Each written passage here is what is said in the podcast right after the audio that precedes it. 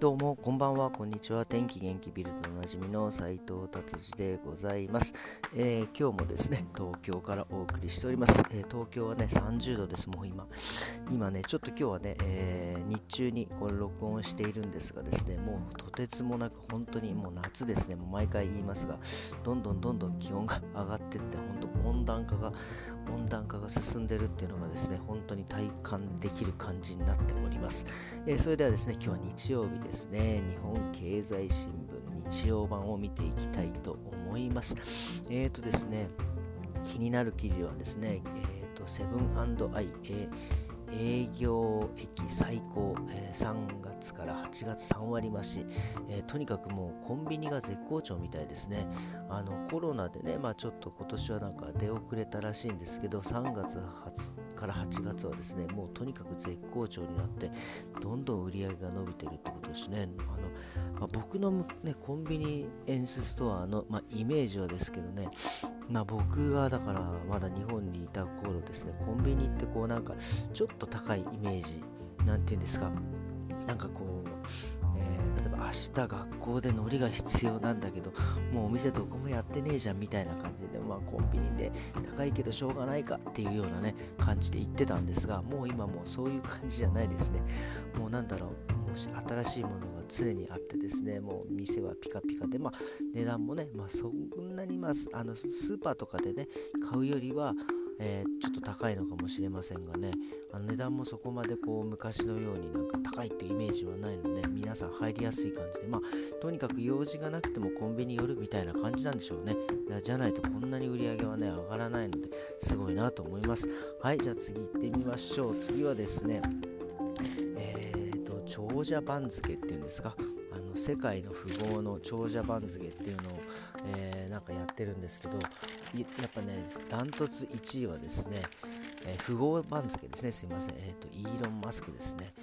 もう2500ドルってこれもよくわからない。もう意外にもなんかもうダントツトップですね、えー、で2位がですねゴーダム・アダニさんってこうインド人の方なんでこれあの環境系のエネルギー系の会社をやってる方なんですね。その方がですね、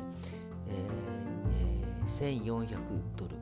イーロン・マスクさん2500ドルですからね。1000ドル以上もね、えー、なんですか、えー、差をつけてるってこれどんだけ持ってんだよっていう感じですよねもう。くりしました。そしてですねさらそのエイロン・マスクさんがですねまたね今度は人型ロボットを試作。これ昔ホンダでもなんかアシモとかね、えー、なんかいろいろ作ってましたけどなんかそれよりももっとこうなんか人間っぽい感じのですね、えー、ロボットを今開発してるみたいでさらにあの価格をですね2万ドル2万290万ぐらいに抑えていきたいっていうような感じでままだまだねなんかあの技術的な課題はあるらしいんですけどまあどんどんね、まあ、いろんなことをねやってくれるんだなっていうのはね思っております。まあでもこの人型ロボットね、えー、成功してくれるとちょっとまたねアシモもね良かったですけどね。だからああいう技術で、えー、どんどんね、えーえ、やっていただけたら面白いなと思っております。はいじゃあ次はですねもう新聞はこんな感じでですね、えー、終わりにしていきたいと思います。えっ、ー、とですねまあでもこの新聞もねあのやっぱネットと違ってですね一枚一枚このめくってったりとかですねあとはその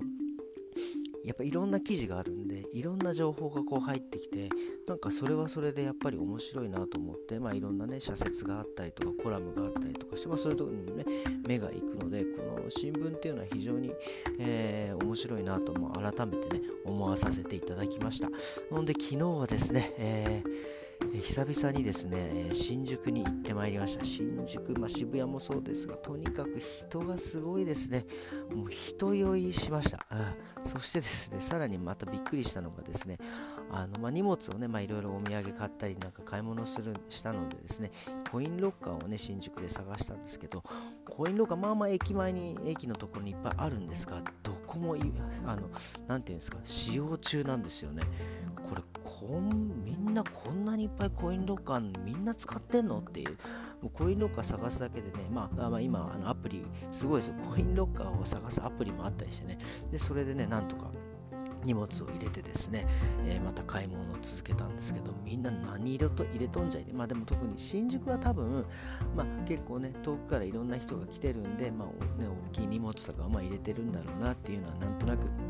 分かりましたがすごい人が集まってくるとこだなっていうのをまた改めて思いましたね。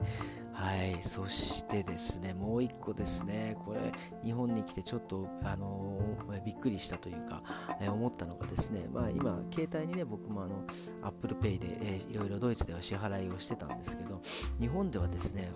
携帯での支払いはちょっともう無理でですね。あの、えー、あのマスターとかビザとかのカードですね。カードをですねちゃんと差し込んで使わなきゃいけないという感じでですね。とにかくこの Apple Pay はちょっと無理だったんでなかなかね、えー、びっくりしました。そしてですねもっとびっくりしたのはですねあのあの結構ねあの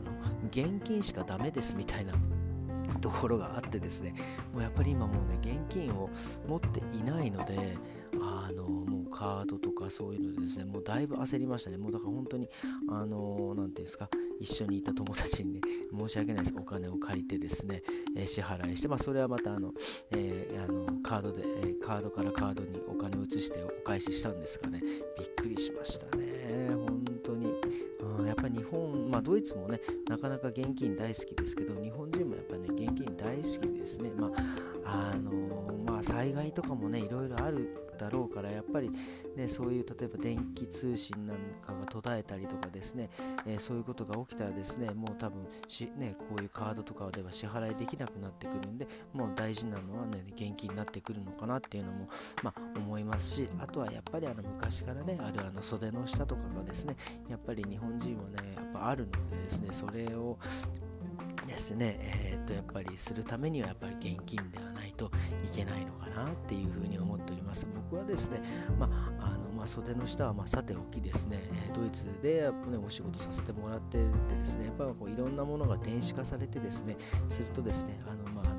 もう何か税務調査とかが入ってきた時にですね あのもうすぐパッと見せられるもう何も取ってませんよっていう現金など、まあ、ほとんど使ってないですよっていう方がですねあのもう潔白がですね証明できるんでねこれは本当にありがたいと思います、えー、ということでですね今日は日本でですね、えー、カード事情っていうものをですねちょっとお話しさせていただきました。ということですねもう日曜日ですね皆様ですね良い週末日曜日をお過ごしくださいませ。それでは今日もありがとうございました。また明日。さようなら。